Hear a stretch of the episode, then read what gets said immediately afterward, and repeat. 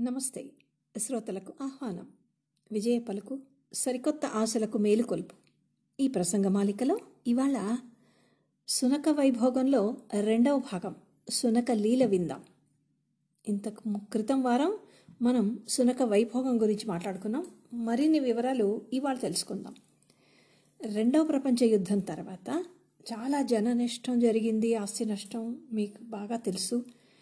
ఆ తర్వాత అన్ని రకాల చితికిపోయినటువంటి ఆ మిగిలిపోయినటువంటి రైతులు ఏం చేశారంటే ఈ జంతువులను వారి ఉపకరణాలుగా మార్చుకుని వారిని పెంచడం దాని నుంచి రకరకాల ప్రయోజనాల్ని పొందడం అలవాటు చేసుకున్నారు. వాళ్ళకి యుఎస్ డిపార్ట్మెంట్ ఆఫ్ అగ్రికల్చర్ వాళ్ళు తోడయ్యారు.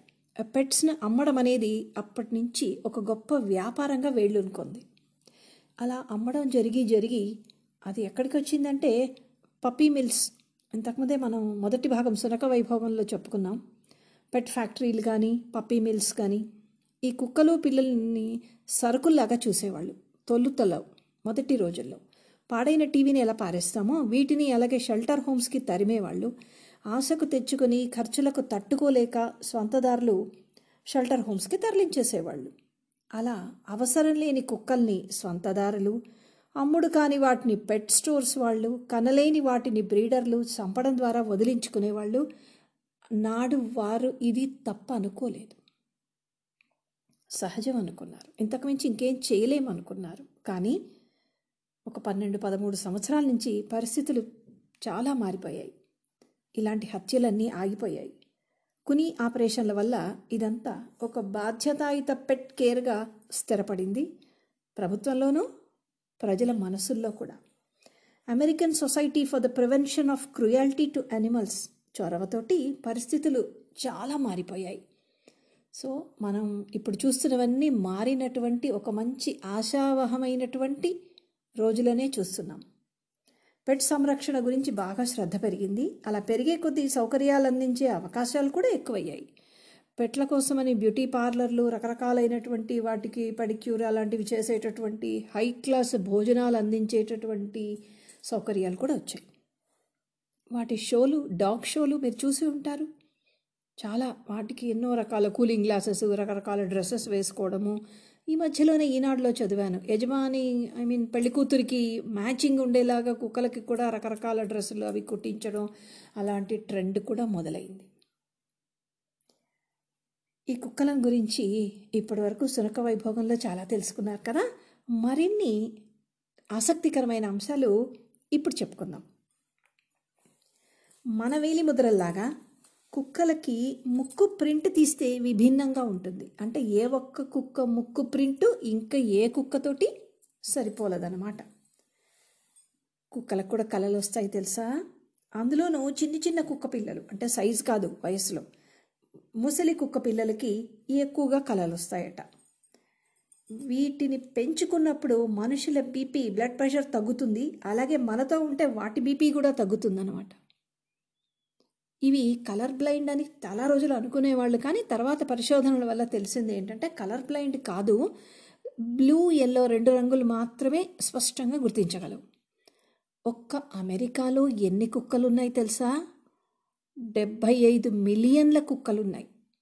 ఉన్నాయి అంటే డెబ్బై ఐదే అనుకోకండి. ఇంకా బోల్డ్ పెరిగి ఉంటాయి. ఎందుకంటే నేను సేకరించి మీకు అందించేటప్పటికి మధ్య చాలా కాలం గడిచి ఉంటుంది కదా. ఇవి ఇతరుల పట్ల నిస్వార్థంగా మనుషుల్లాగానే దయ చూపుతాయని ఈ మధ్యకాలం అధ్యయనాలలో తెలుసుకున్నారు. గ్రేహాండ్స్ రకం కుక్క పరుగులో చిరుతపులిని కూడా దాటేస్తుంది. అంటే తొలుత చిరుపులి స్పీడ్గా వెళ్తుంది. కానీ ఒక ఐదు పది సెకండ్లు అయ్యేటప్పటికి ఈ గ్రేహౌండ్స్ చిరుతను దాటి ముందుకెళ్ళిపోతుందట. ప్రపంచంలో యూరోపియన్ కుక్కలు చాలా చురుకైనవి. చాలా బాగా ట్రైనింగ్ ఇస్తారట మిగిలిన అన్ని దేశాల కుక్కల కంటే కూడా. ఈ కుక్కలు వాసన చూసి కొన్ని వ్యాధులను కూడా గుర్తించగలవు. ఆ సామర్థ్యము ఉంది.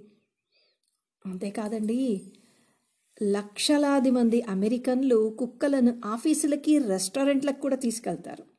ఆఫీసులేమో కానీ రెస్టారెంట్లకు తీసుకురావడం నేను చూశాను. ఇంకొక గొప్ప విశేషం ఏంటంటే ఒకే సమయంలో వాసన చూడడం గాలి పీల్చడం రెండు చేయగలం.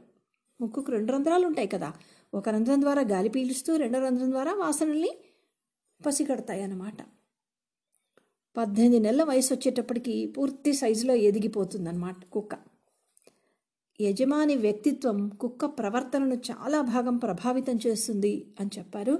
నేను దీనికి ఒక రెండు మూడు ఉదాహరణలు చూశాను. ఒక ఇంట్లో యజమానికి అంతగా ఇష్టం లేదు. ఇంట్లో మిగిలిన వాళ్ళందరూ చాలా ఇష్టపడతారు. అందువల్ల ఆ యజమాని నుంచి కొంచెం కొంచెం దూరం మెయింటైన్ చేస్తూ కుక్క నడుచుకోవడం అనేది దగ్గర నుంచి నేను గమనించడం జరిగింది. అమెరికాలో కుక్కల కోసమని పదహారు వేల డాగ్ కేర్ సెంటర్స్ ఉన్నాయి. పదహారు వేలు వీటి మంచి చెడ్డలు చూసుకోవడానికి. ఇటాలియన్లు ఎక్కువగా వాళ్ళ ఇంట్లో వండినవే పెడతారు. అమెరికన్లు మాత్రం ఫ్రిడ్జ్లోంచి తీసి పెడతారు.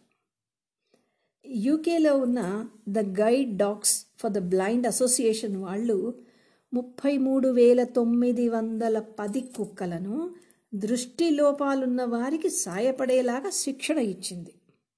ముప్పై మూడు వేల తొమ్మిది వందల పది కుక్కలకు ట్రైనింగ్ ఇచ్చింది. దానితోటి దృష్టిలోపాలున్న వాళ్ళు వాళ్ళ జీవితాన్ని మరింత సౌకర్యవంతంగా గడపడం అనేటటువంటి అలవాటు చేసుకున్నారు. వాళ్ళకి చాలా ఉపయోగపడింది. చరిత్ర కుక్కలు అనగానే గుర్తొచ్చేది లైకా. చరిత్ర ప్రసిద్ధికి ఎక్కిన కుక్క ఇది. ఇది పంతొమ్మిది వందల యాభై ఏడులో స్పుట్నిక్ టూలో బయలుదేరి ప్రపంచానంతా చుట్టింది మొట్టమొదటి కుక్క మెక్సికోకు చెందిన Chihuahua C H I H U A H U A Chihuahua అతి చిన్న సైజులో ఉండే కుక్క. దీని బరువు అరకిలో కంటే తక్కువే. అమెరికాలో పెట్ ఇండస్ట్రీ చాలా భారీ ఎత్తున సాగే వ్యాపారం. ఏ రకంగా ఎలా చెప్తున్నారు ఈ మాట అనుకుంటున్నారా? ఒక అంచనా ప్రకారం అమెరికాలో ఎనభై ఆరు పాయింట్ నాలుగు మిలియన్ల పిల్లులున్నాయి డెబ్భై ఎనిమిది పాయింట్ రెండు మిలియన్ల కుక్కలున్నాయి.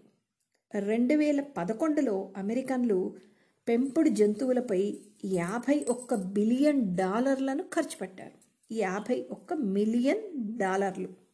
ఎప్పుడు? రెండు వేల పదకొండులో. అంటే ఈ మధ్యకాలంలో రెట్టింపై ఉండొచ్చు. ఇది అమెరికన్ల సునక పురాణం అను కుక్క బ్రతుకుల కథ. మొదటి భాగంలో చెప్పిన ధరలన్నీ కూడా ఆయా యజమానులు కొన్న కాలానికి చెందినవి. ఇప్పుడు కొంటున్న వాళ్ళవి కాదు కదా. వాళ్ళు కొని కొంతకాలం జరిగింది. సో అప్పటికి ఇప్పటికీ కూడా మార్పులు చాలా వచ్చిండొచ్చు.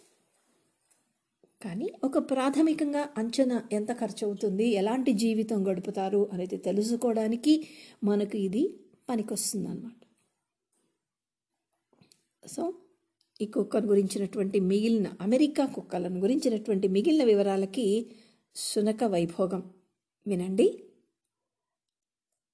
నన్ను ఆదరిస్తున్నటువంటి ఆత్మీయులకు కృతజ్ఞతలు తెలుపుతూ మరోసారి మంచి అంశంతో మళ్ళీ కలిసే వరకు సెలవా మరి?